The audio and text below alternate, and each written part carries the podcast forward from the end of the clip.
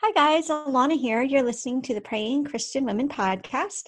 I'm here with Jamie Hampton. Thanks, guys, for joining us. We're bringing you another coffee break episode where we take your questions and the things that are on your heart, and Jamie and I get to have fun discussing them. So, thanks, guys, for sending us your questions at prayingchristianwomen.com slash questions.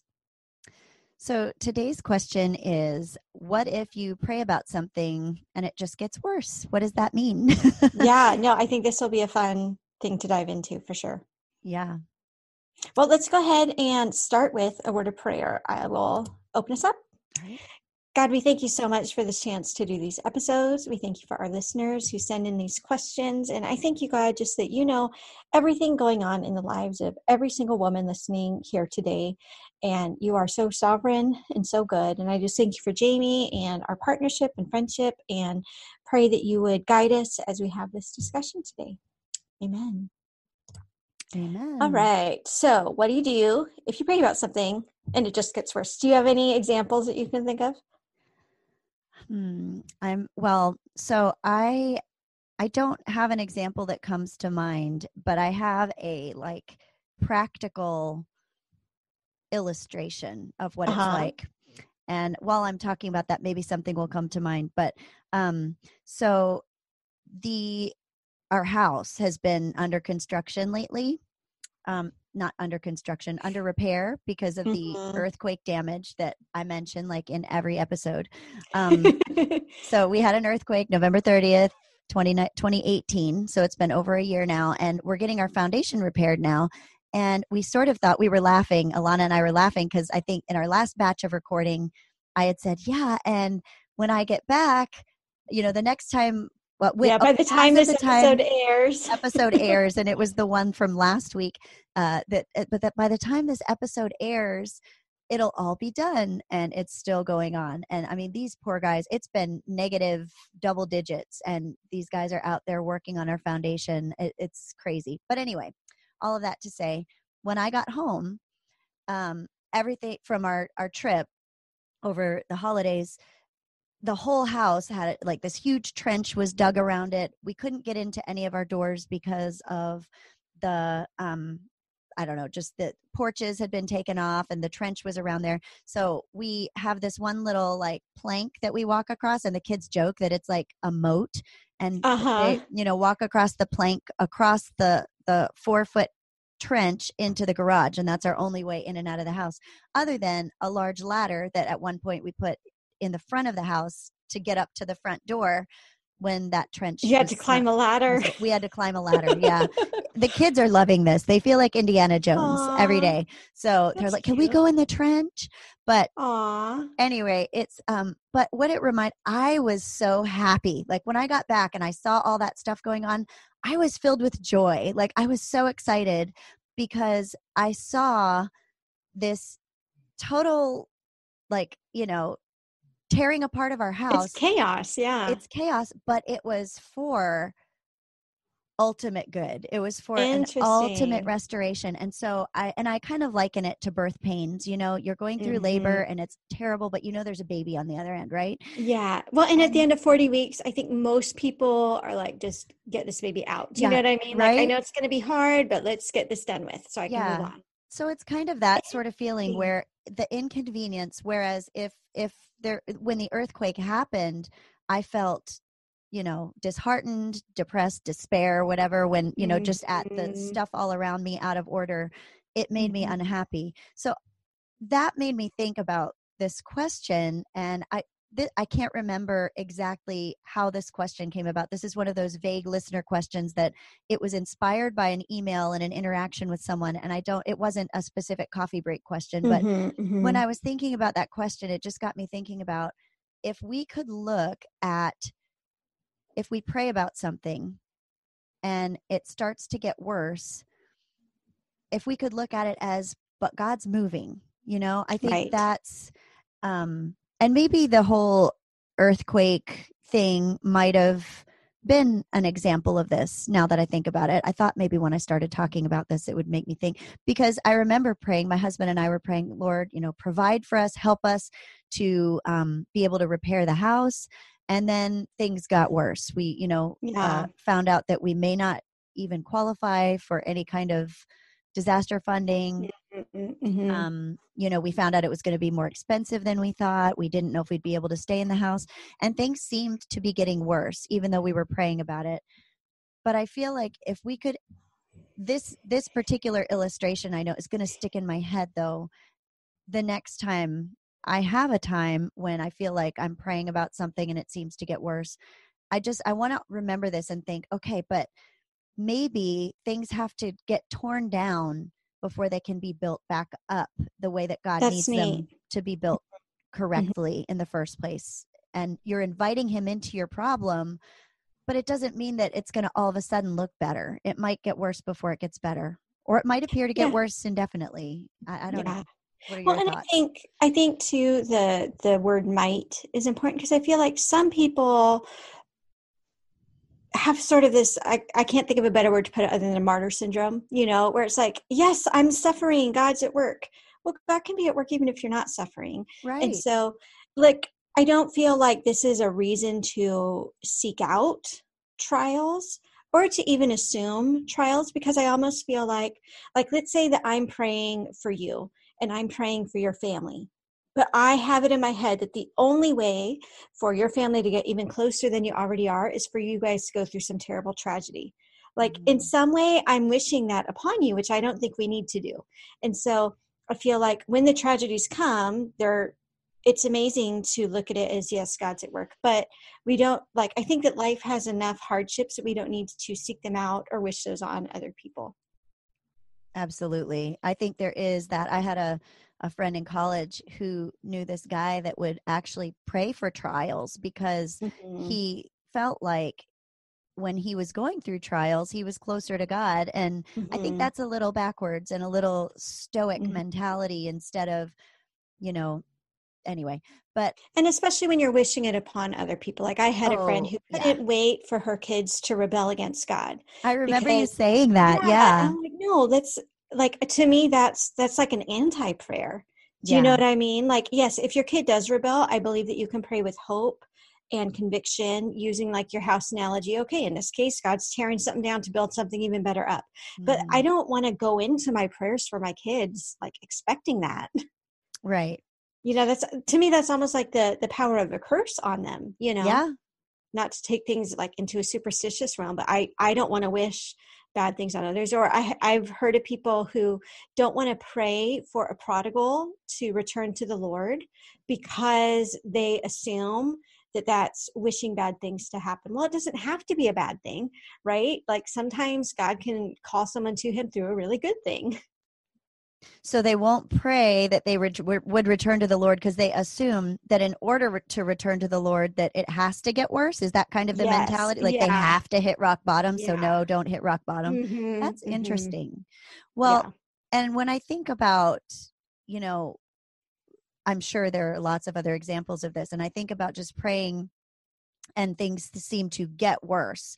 I think first we have to think about okay, number one, what am I praying? So, like, maybe check the direction that you're praying and and think am i hinging my hopes on god's hand at work on him doing exactly what i want when i want it right. mhm. um so you know back to the house example if we were praying okay god help us to repair our house and there was a time when it looked like that wasn't going to be able to happen that I kind of had to check myself and think, well, yeah, I want to repair the house, but maybe that's not part of the plan. Maybe there's maybe this is God moving us to do something else or go somewhere else. Um or, Mhm. you know, if someone is in a job that they're unhappy with and and this is a question that this brings up because I, I've been in this situation with people before. If you're in a situation like let's say it's a job that you're unhappy with or that's not going well, and you start praying, okay, you know, God, help this job to go better. And then it gets worse. Mhm. Are you then then you get to this point should you entertain the idea that well maybe this job isn't the job, maybe this is God directing me through this hardship Right. Mhm. or on the other hand, is it something where God's teaching me something and I have to allow myself to stand in it? How right. do we? There's a lot of discernment involved. How do we do that? Yeah, I think that's kind of an open-ended question that is part of the mystery of prayer. Is how do you know? How do you know and, which it is? Yeah, I think the more surrendered we are, like I like to pray and this is the ideal me, right? I'm not saying this is how I do it all the time, but like my ideal would be in that case, it would be to pray with such open hands mm-hmm. that if mm-hmm. God said, Hey, it's time for you to look for a new job, that I would hear that and receive that without it having to get worse. Mm-hmm. Do you mm-hmm. know what I mean? Like yeah. sometimes I feel like I know there's a couple examples in the Bible that I'm trying to think of off the top of my head and they're not coming to me right away but, but oh okay so great commission right and acts 1 8 god says go all the nations spread the gospel and what's the church do they stay right there in jerusalem and then mm-hmm. it takes persecution for them to spread okay so yes we can say god used the persecution to scatter the believers because that was what took the gospel out but and I don't want to victim blame, but had the believers been more serious about the command to go out to the nations, I think it begs to question would God have needed to send them something drastic like persecution? Do you wow. know what I mean? Or, oh yeah, I had never looked at it that way before. That's interesting. And a Jonah, you know, he's a perfect example of going the long way round. exactly. Exactly. So what I try to do like in that job case, it's okay God, if you if you want me in a different job please show me now so that it doesn't have to hit rock bottom for me to come to my senses and and obey. And sometimes sometimes it does take that. Sometimes that might be god's original plan. I don't want to say that anytime calamity strikes that god had some plan a for you that you didn't listen to and so now calamity's plan b. I mean sometimes these things do happen but yeah i really like the idea of praying so that if it's you know like i feel like there are lessons god wants us to learn and he's going to make sure we learn it one way or the other. And i would like to in as much as i can i'd like to learn the easy way if possible mm-hmm. right learn from other people's mistakes instead of making my own when i'm a teen or you, you know that kind of thing. Yeah. Uh, i think that that kind of comes into play here. I think so too and i think that when we I think that's a really good step. You know, practical step is if things seem to get worse in your mind after you pray mm-hmm. about them to go to God and just just examine your heart and try to ask mm-hmm. God to help untangle some of your own wants and Untangle desires. is a good way to put it. Yes, and, and tease then, out what is what is mm-hmm. God, what is me. Help me to see that clearly. That's a really powerful prayer. Yeah, and then if you feel like you're right where God wants you to be, and you're praying the way He wants you to pray, and things still are looking worse, then I think that's where we take your house analogy and we say, well, you know what, God's at work. I don't mm-hmm. know what's going on, but you know, I think your house, it's such a great example of, you know, things have to be torn down to be rebuilt. Yeah. And so it almost looks like your house is a demolition zone sometimes, I'm sure, but it's so that it can be rebuilt. So well, just that idea that, yeah, God's at work. Yeah. And the house itself, I mean, we've been living in it for the last year. It looks normal. Like you've been there, you know, it looks normal. Mm-hmm. You go in there, I mean, mm-hmm. with the mm-hmm. exception of our, you know, funny bouncing yep. ball thing where we put the bouncy ball and it rolls down. And it rolls. it doesn't anymore. We tested it. It doesn't roll. Uh, but yeah, the, with the exception of things that we would know, like doors mm-hmm. that won't open and close and different things that got, you know, mm-hmm. plumbing system that had to be, you know, sewage line that had to be adjusted it looked normal. So, I mean, yeah. I think there are things in our lives that look healthy, that look normal, that look good. Mm-hmm. And maybe inviting God in means that He's going to do some. He's going to tear it down. Demolition yeah. to get to the root yeah. of the problem. And I have seen that in my own life in different things. And, for sure. You know, um, in our house example, when we were praying, we prayed, you know, oh, please let this, let the repairs get done soon mm-hmm. and quickly and we weren't getting any kind of loan and different things weren't coming through but it turns out like one of the things that happened during that time was that as the thaw happened and the house settled more there were some things that they didn't think that they would not have repaired and yeah. some supports that would not have been placed if mm-hmm. we hadn't discovered that those parts of the house were compromised. So that was one thing where, you know, maybe God orchestrated that delay. But yeah. I also think I hate to okay, so there's this thing and maybe you'll know what it is. It's like uh it's like this endless story of okay, so a guy buys a horse and he says it's, you know, a blessing from the Lord. But then the horse dies and so it's a bad thing. But then the death of the horse caused something good to happen. So then that's a blessing. You know, you can I think you can over analyze and presume to know what God is doing. And I think we get hung up in that in our prayer lives sometimes to the point where it might even get exhausting. I've done this where I've been like, oh, I see God is doing this because of this. Well, then you get to things that happen like, you know, a child dying and mm-hmm. and someone trying to rationalize why that child died for the greater good well i don't i think maybe getting or you know mass devastation and a huge you know tsunami killing hundreds um I, I don't know i think we can go too far in trying to pick individual strands of events and saying god did this because um, I just mm-hmm. think back to our uh, interview that we had with the late Jennifer Kennedy Dean, and she was talking about how we tend to look at at events in our lives as okay, we pray, we get an answer to that prayer. We pray, we get an answer to that prayer. But really, it's so much bigger than that, and our prayers are going toward a huge tapestry and we can't even see it. We're so close to it. So i don't yeah. know. I'm kind of rambling but i think no i love that. you don't want to err on the side also. Yes we want to recognize god's work but when things seem to get worse I, I don't think that we have to necessarily say well this bad thing is happening so this good thing later can happen. I think sometimes we need to step back and just acknowledge that god is god and rest in that Yes, rest I think is a really important one. I was thinking about with your house and this idea of things getting torn down to be built up. My husband's gotten really into powerlifting recently and you know, it's all about tearing your muscles. Yeah. And then but the rest part is so important. You know, like you get your your gains are the day after you exercise or the night while you're sleeping after you exercise. You know like it's not while you're at the gym pumping these weights. It's like you're at the gym pumping these weights and that's tearing the muscles. And then when you rest is when they're getting rebuilt. And then um so i looked up it's isaiah 28 it says listen and hear my voice. Pay attention and hear my word.